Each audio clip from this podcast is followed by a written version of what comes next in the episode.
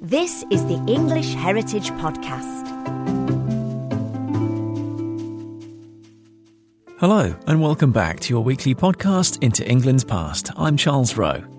Coming up, we go back in time to perhaps the most famous date in English history 1066. William the Conqueror's chaplain said it was a very strange kind of battle. The Saxons at the top of the hill all rooted to the spot while the Normans are rushing around below them and then coming up the hill to break upon the Saxon shield wall like waves upon a shore. We'll hear how English Heritage prepares for a Battle of Hastings reenactment. It attracts anywhere up to a thousand reenactors, so it's the biggest kind of gathering that we have at any of our properties. So it's pretty big in the scale of what we do. And we'll tell you when you can see this historic event being recreated. More from reenactor Nigel Amos and events manager Diane Evans in a few moments. But before that, here's what future histories will be covering soon on the English Heritage Podcast.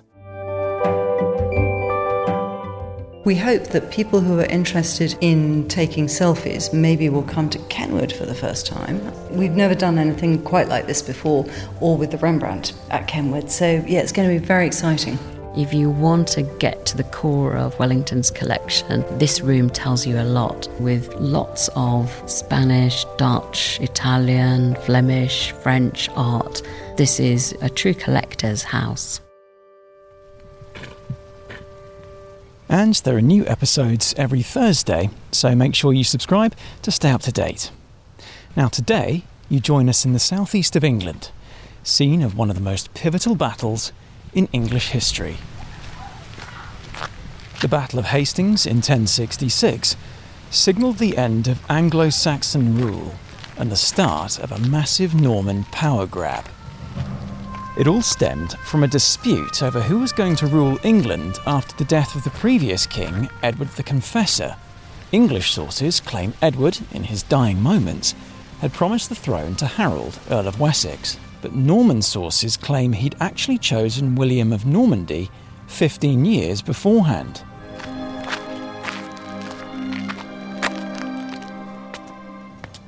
A fight to the death was the only way to decide. The winner, of course, was William the Conqueror. And Battle Abbey, this vast building which I'm standing in now, was built by him to attest to that epic encounter.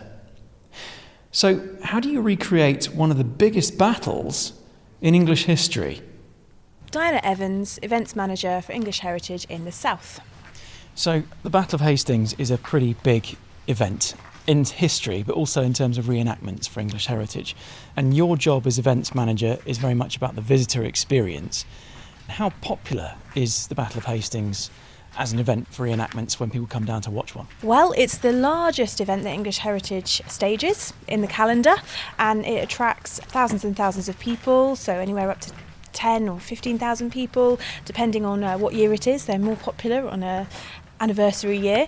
And in October, it's sort of towards the end of the reenactment season. So it's a really nice end point for them in their calendars. And then for the public, I think it attracts lots and lots of people because it is such a momentous point in history.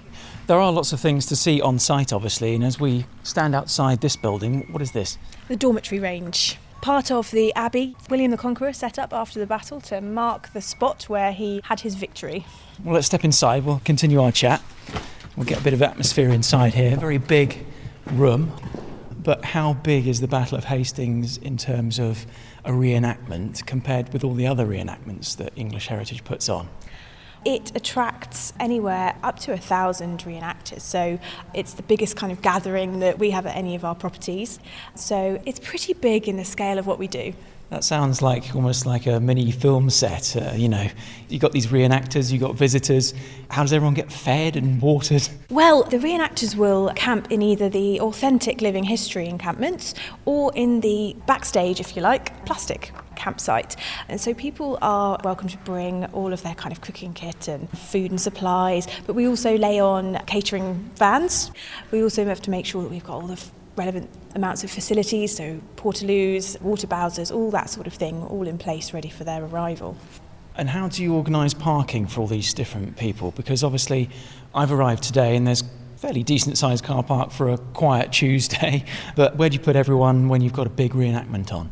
Well, fortunately, we own um, quite a large piece of land in this area that's connected to the battlefield. So, where we have kind of additional farming fields, etc., we utilise that for the public parking and for the reenactors on the weekend. So, we're fortunate enough to have the space. Let's head outside again, and I'll ask you another question, which is you have to prepare a lot for events like this. How long does the actual planning for a yearly Battle of Hastings reenactment take? Well, it's in constant planning, really, because we do do it every year. So we're looking ahead to the, the next year's event, but always in the context of the following years and onwards. But yes, it takes all year to plan it. We get in touch with all the people we want to be involved with it at least a year in advance. We're always trying to think of ideas, you know, how we can improve it, how we can bring in kind of new elements and takes takes all year. And when we get round it comes around very very quickly. It's always a joy for the all that hard work to sort of come into fruition. And uh, it's always brilliant when we get out here on the field every October. You do lots of events obviously in your career but um, how does it rank? I suppose it's one of the biggest dates in English history. Is it also one of your favourite events? Yes it absolutely is. And I'm not just saying that. It really is my favourite.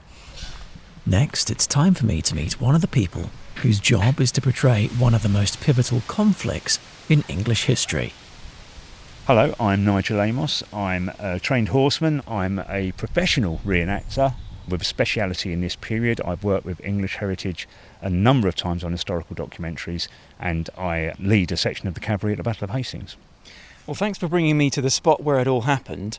We are standing at the top of the hill outside Battle Abbey, where Harold would have had the view down the hill to William's advancing forces. And from this vantage point and on such a big site, can you describe to me how you rally your troops on a smaller scale? That's a very good question. Even on a small scale, and we are with um, when we put something like a thousand troops on this field, we are really acting at what may be a 120th scale of the original thing. It takes some time just to get the armies onto the field and prepare for battle. And of course, with that, not just the infantry, but for the Norman side, we have a number of horses as well. So they need to be prepared and ready. And actually, this needs to be done fairly smoothly and quickly because we wouldn't want the horses stood around for a long time with armoured soldiers on their backs. Isn't that also one of the key differences between the Normans and the Saxons on that day? That the Normans had the sort of horse advantage. Is that true? It is true. There's a bit of a myth that the Saxons never fought on horseback. They did when the occasion demanded or when it suited them, but generally they fought on foot in the shield wall. And in fact, the same is true of the Normans. But what William the Conqueror does is essentially he recreates the old Roman military model by using a combination of heavy infantry, archers, and horsemen. And when does the battle actually start in terms of your reenactment, and also when does it start in 1066? Well, our reenactment starts um, in the afternoon at about three o'clock and it lasts for an hour, which is long enough for us. The actual battle was grueling. As far as we know, it began around 9 a.m. and continued until well after dusk, so it was a very, very long drawn out affair. The Normans, particularly, you know, having to move up the hill, always fighting uphill at the Saxons, who are, you know, stood there in this very, very strong shield wall formation. And that's the sense that we get here. We've definitely got the high ground here as Saxons, as the English, and we think we've got the advantage. You've played King Harold, but you've also played William, I believe. Who are you going to be playing this time? What I'll be doing is commanding one half of the Norman cavalry and really looking after both uh, the safety of the horses, the guys on them, and uh, crucially the people on the ground as well who they'll be facing. So you're on horseback? Yep. And you're marshalling various numbers of cavalry. How, how many have you got on horseback with you? Um, on an event like this year, we'll probably have between 20 and 30 cavalry, so I'll probably have a team of between 10 and 15. Now, we look down the hill here. Now, whereabouts would you be in this massive field? Directly ahead of us is a uh, copse of trees, and to the left of that copse of trees is where the cavalry will be stationed as their kind of mustering point. Now we will attack the Saxons in waves. So first there'll be an infantry attack, then there'll be an attack by archers, and then the cavalry will come in. Okay. So um, we will then move up the hill over this ridge. You, you, can't quite see it from here, but there's a bit of a bumpy ridge. It does just sort of slightly disappear, doesn't it? Yeah. yeah. And as we come over that ridge, we'll hit the charge and we'll come steaming up the hill towards the Saxons. How much speed can you get up then on horseback? Because that's a bit of a climb, isn't it? You've got to admit. I mean, that's that would have been a tough climb for anyone on foot as well. Yeah, I've galloped up here actually. It's no, funny enough. There is a, again another myth is that it's difficult for the horses going uphill, but actually the horses prefer going uphill. It works better for them. Oh. So um, although they will tire themselves out, a well-trained horse will get quite a speed up. And I've certainly I've galloped up this field towards um, rather worried-looking Saxons before now when I started as a reenactor, I was very pro Saxon as an Englishman. I had this inherited this view that the Saxons were the good guys and the Normans were the bad guys. But actually, since I started riding and learning more about the Normans, my attitude towards them has mellowed a bit, and um, and I find a lot to admire about them. What's the atmosphere like on the day then? Can you describe the pomp and the ceremony, and and where do you arrive in this sort of vista? From our point of view as a cavalry, there's a very very positive attitude amongst the Normans primarily because we know we're going to win. but um, and it is unusual. You see, there aren't many battle reenactments where we do script it to the point of, that we do the Battle of Hastings. So the Norman troops are usually very buoyant, and there is a great deal at the start of the battle of parading the papal banner, letting the Norman troops know that essentially God is with them in this crusade against the English, and so on. So the, the Norman troops always appear very buoyant. The Saxon guys get very into character as being generally angry and they do that very well. And they basically just stick to the spot and create that shield wall, don't they? That's basically their main tactic. They do. William the Conqueror's chaplain, a guy called William of described the battle very shortly afterwards, and he said it was a very strange kind of battle. The Saxons at the top of the hill all rooted uh, to the spot, while the Normans are rushing around below them and then coming up the hill to break upon the Saxon shield wall like waves upon a shore. And that is something that I think the crowd really get a view of when they come to the Battle of Hastings. They see the stalwart stoicism of these Saxons who are standing there taking this pounding, but the mobility of the Normans coming again and again and again up that hill determined to get their victory.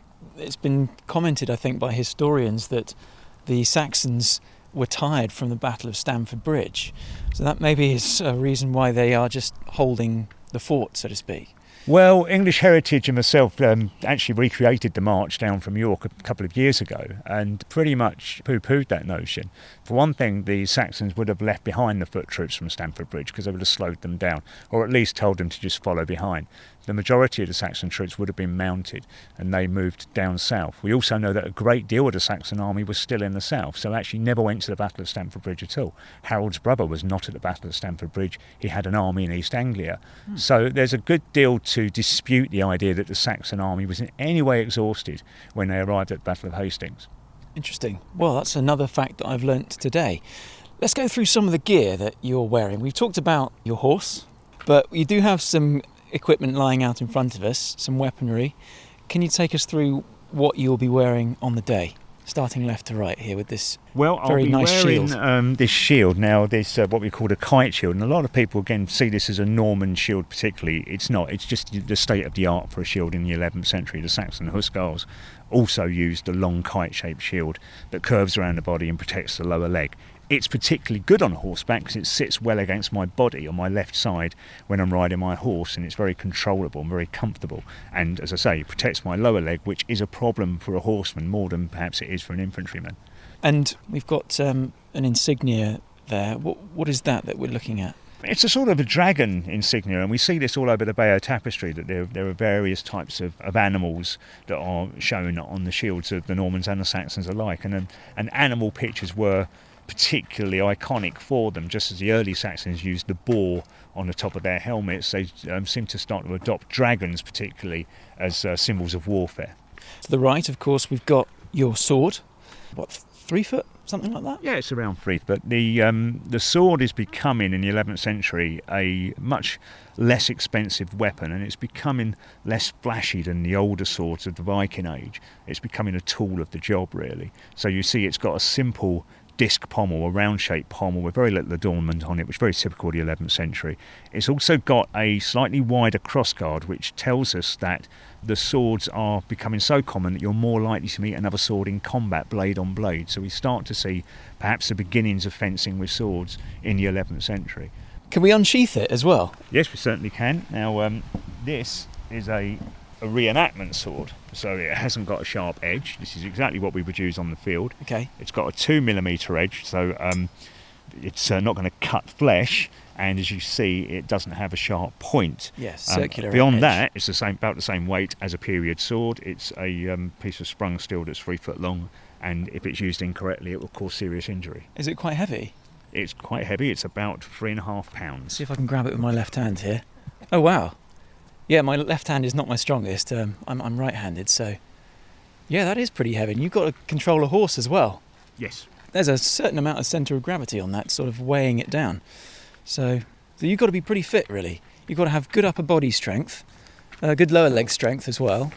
You do, Strong yeah. core. No matter what you're doing, I think it's no accident that the poetry, particularly of the Saxons at the time, talks far more about stamina than it does about fighting skill. It's more about can you keep going, can you keep fighting, can you keep swinging these heavy swords.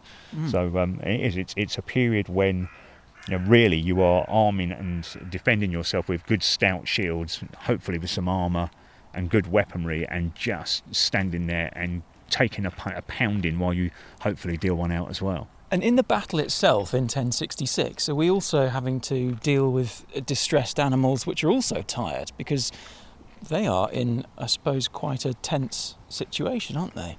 Absolutely. We know that, as I say, the battle lasted all day, so that's going to wear those horses out, going up and down all the time. We know that William is supposed to have had three horses cut from underneath him, so that tells us two things. One, that William is leading the charge, he's getting stuck in there with the rest of the boys, but also it tells us that there's a heavy toll is being taken on those animals. He had to rehorse three times, basically. Yes, he did, yeah. That's something I've not also realised until today. You've also got a helmet, which is just sitting on that bag there. Yep, this is the, the helmet I will wear in a battle. It's a classic 11th century, what we would call a Spangenhelm. Okay. of a ridged construction, four panels of um, steel held together by metal ridges and, and riveted together, and it's very, very Looks heavy. strong helmet. It's conical in shape, which will help to deflect blows away from it, and also has typically this nose guard, Nose this guard, yeah. nasal across the front. So it's a very iconic 11th century helmet there that you'd find on Vikings, Saxons, and Normans alike. So pretty authentic, really. Mind if I knock it? You're not going to hurt it. Okay. no, and no one's underneath it, so that's fine. But um, that's proper steel. Well, yeah, let's uh, test that, shall we? I'll strike it with a sword. Okay. It's a little scratch, but Yeah. not a big deal.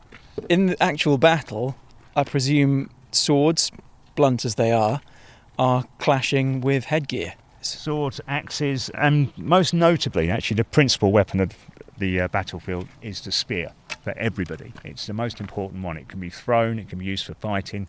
The pointed spear can perhaps cause more wounds than a sword can because if you're up against with someone with, who's wearing mail, um, although the sword can crush bones and crush muscles, it's very unlikely to actually cut through the mail. Whereas a spear, a heavy spear, with a good deal of body weight behind it, could actually potentially penetrate mail and, and kill somebody. So the majority of troops in this battle on both sides are mostly concerned with fighting with spears for much of the day. So that's most of the gear that you carry and wear, but one of the most important things that you need to protect yourself is the chainmail. And I can see you now emptying out your bag, and you can probably tell from the sounds. Here comes. You're the mailman now. yeah, you've got mail. so this is um, a classic, again of the 11th century, the hauberk. And uh, this is what the Normans called their mail shirts, a long mail shirt with an integral hood, which is built in, which is probably where the word hauberk comes from. The Normans being descended from Norwegian Vikings, this probably comes from a Norwegian word Hjalsbjorg, which means hooded. So it's very typical in the 11th century that the coif, the headgear part of the hauberk, is integral, is actually part of the whole coat. And I can tell from your left arm there, as you hold up the hood, that it's quite a struggle to hold on to it because it's, you know, it's really heavy. Uh, How much does it weigh? Um, I haven't actually weighed this one, but it's about 15 kilos. I know that when I get in my when I'm in my street clothes, I'm around 11 and a half stone. When I put all of my gear on, I'm going to go up to 13 and a half stone. Generally, armour will increase your body weight by around 30%. Any more than that, and it's going to be pretty much a deficit to your performance. But, um, but that, that works pretty well. Now, in terms of the scene, we've described how you'll make various charges, like the waves lashing on the shore, as you've described. Is there also a, a PA system? Is there a commentator? And how does everyone know what their cue is and what their role is? Well, we're lucky to have Mark Selwood, who's a very gifted commentator and a great storyteller, and he will be reading the script um, of the Battle of Hastings, if you like, telling the story as the battle progresses. But as well as doing that, that is also augmented by pre recorded audio tracks of various characters in the battle, which adds a sort of dramatic emphasis to the thing. On top of that, Mark also is in radio communication with commanders on the field to actually coordinate and direct the action. And on this occasion, you will be one of the commanders for the Normans. Yes, so you'll, usually. You'll, yeah. you'll be getting radio messages about what to do when. Yes, exactly. Between each piece of action, we'll get a contact from Mark, which will say, "Okay, this is what's coming up next. Are you ready?" We'll just confirm that we are, our understanding is correct, and we'll go. And uh, and I have to say that the cavalry is always right. For the guys on the ground, they are simply free forming. They're following the commands, which for the Normans will be go up the hill and hit the Saxons, and they will simply riff on that. They're just fighting within a close set of combat rules, and they will just free form fight. So we can't direct every piece of action on the field we're very fortunate that we, we use here the, the best quality reenactment societies in, available. And they are more similar than they are different in terms of their combat uh, techniques and so on and regimes. So there's a really good spirit of cooperation and compromise in terms of creating a fighting style for Hastings that we can all get on with and keep everybody safe with. And in this case, um, with it sort of being free form, freestyle, anyone can die and anyone can f- sort of flee, I suppose. Yes, exactly. And uh, frankly, I consider, I, I, suspect that an awful lot of the people who die towards the end of the battle are just exhausted and don't want to get up again, and that's a pretty good reason. It depends for each each person on the field how immersed they are in the moment, but you will get guys who say, "Do you know what? I'm just gonna I'm just gonna run off at this point just to add some realism to it," and uh, and that's all good. You do also get the guys who are determined never to die, but um, we can usually persuade them. But how do you make it all safe? That is one of the miracles of reenactment in this period because, particularly early medieval reenactment, it is a contact sport. So we are using weapons of the same weight, they're just blunted. We have spears, but they are blunted. And yet somehow we managed to put a thousand people on the field with fewer injuries than you would get at a school rugby match. So it really is astonishing. Never fails to astonish me. Half my life I've been doing this, and I'm always amazed and impressed by the care that the reenactors have towards each other for their safety. That's where it really comes down to, though, because we all know that these weapons are dangerous, and so we treat them with care and respect.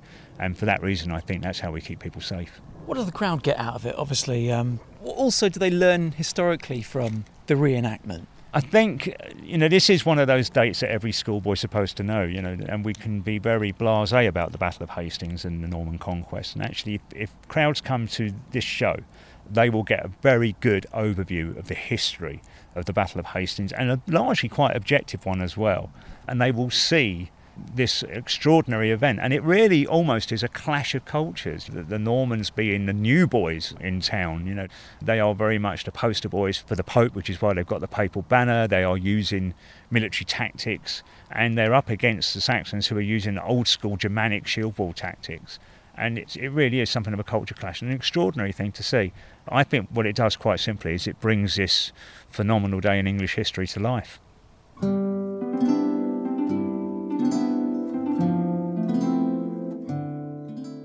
You've been listening to the English Heritage Podcast.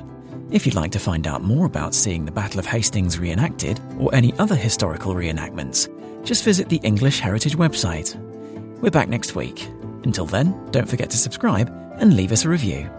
Thanks for listening. See you next time. Hello, this is Josie Long, here to tell you about Speaking with Shadows, a podcast series from English Heritage presented by me. With the help of researchers and local community members, I'll bring you six stories from history that we should all be talking about. Subscribe to Speaking with Shadows, the podcast that listens to the people that history forgot, and get every episode delivered to your podcast feed for free. I can't wait for you to hear this show.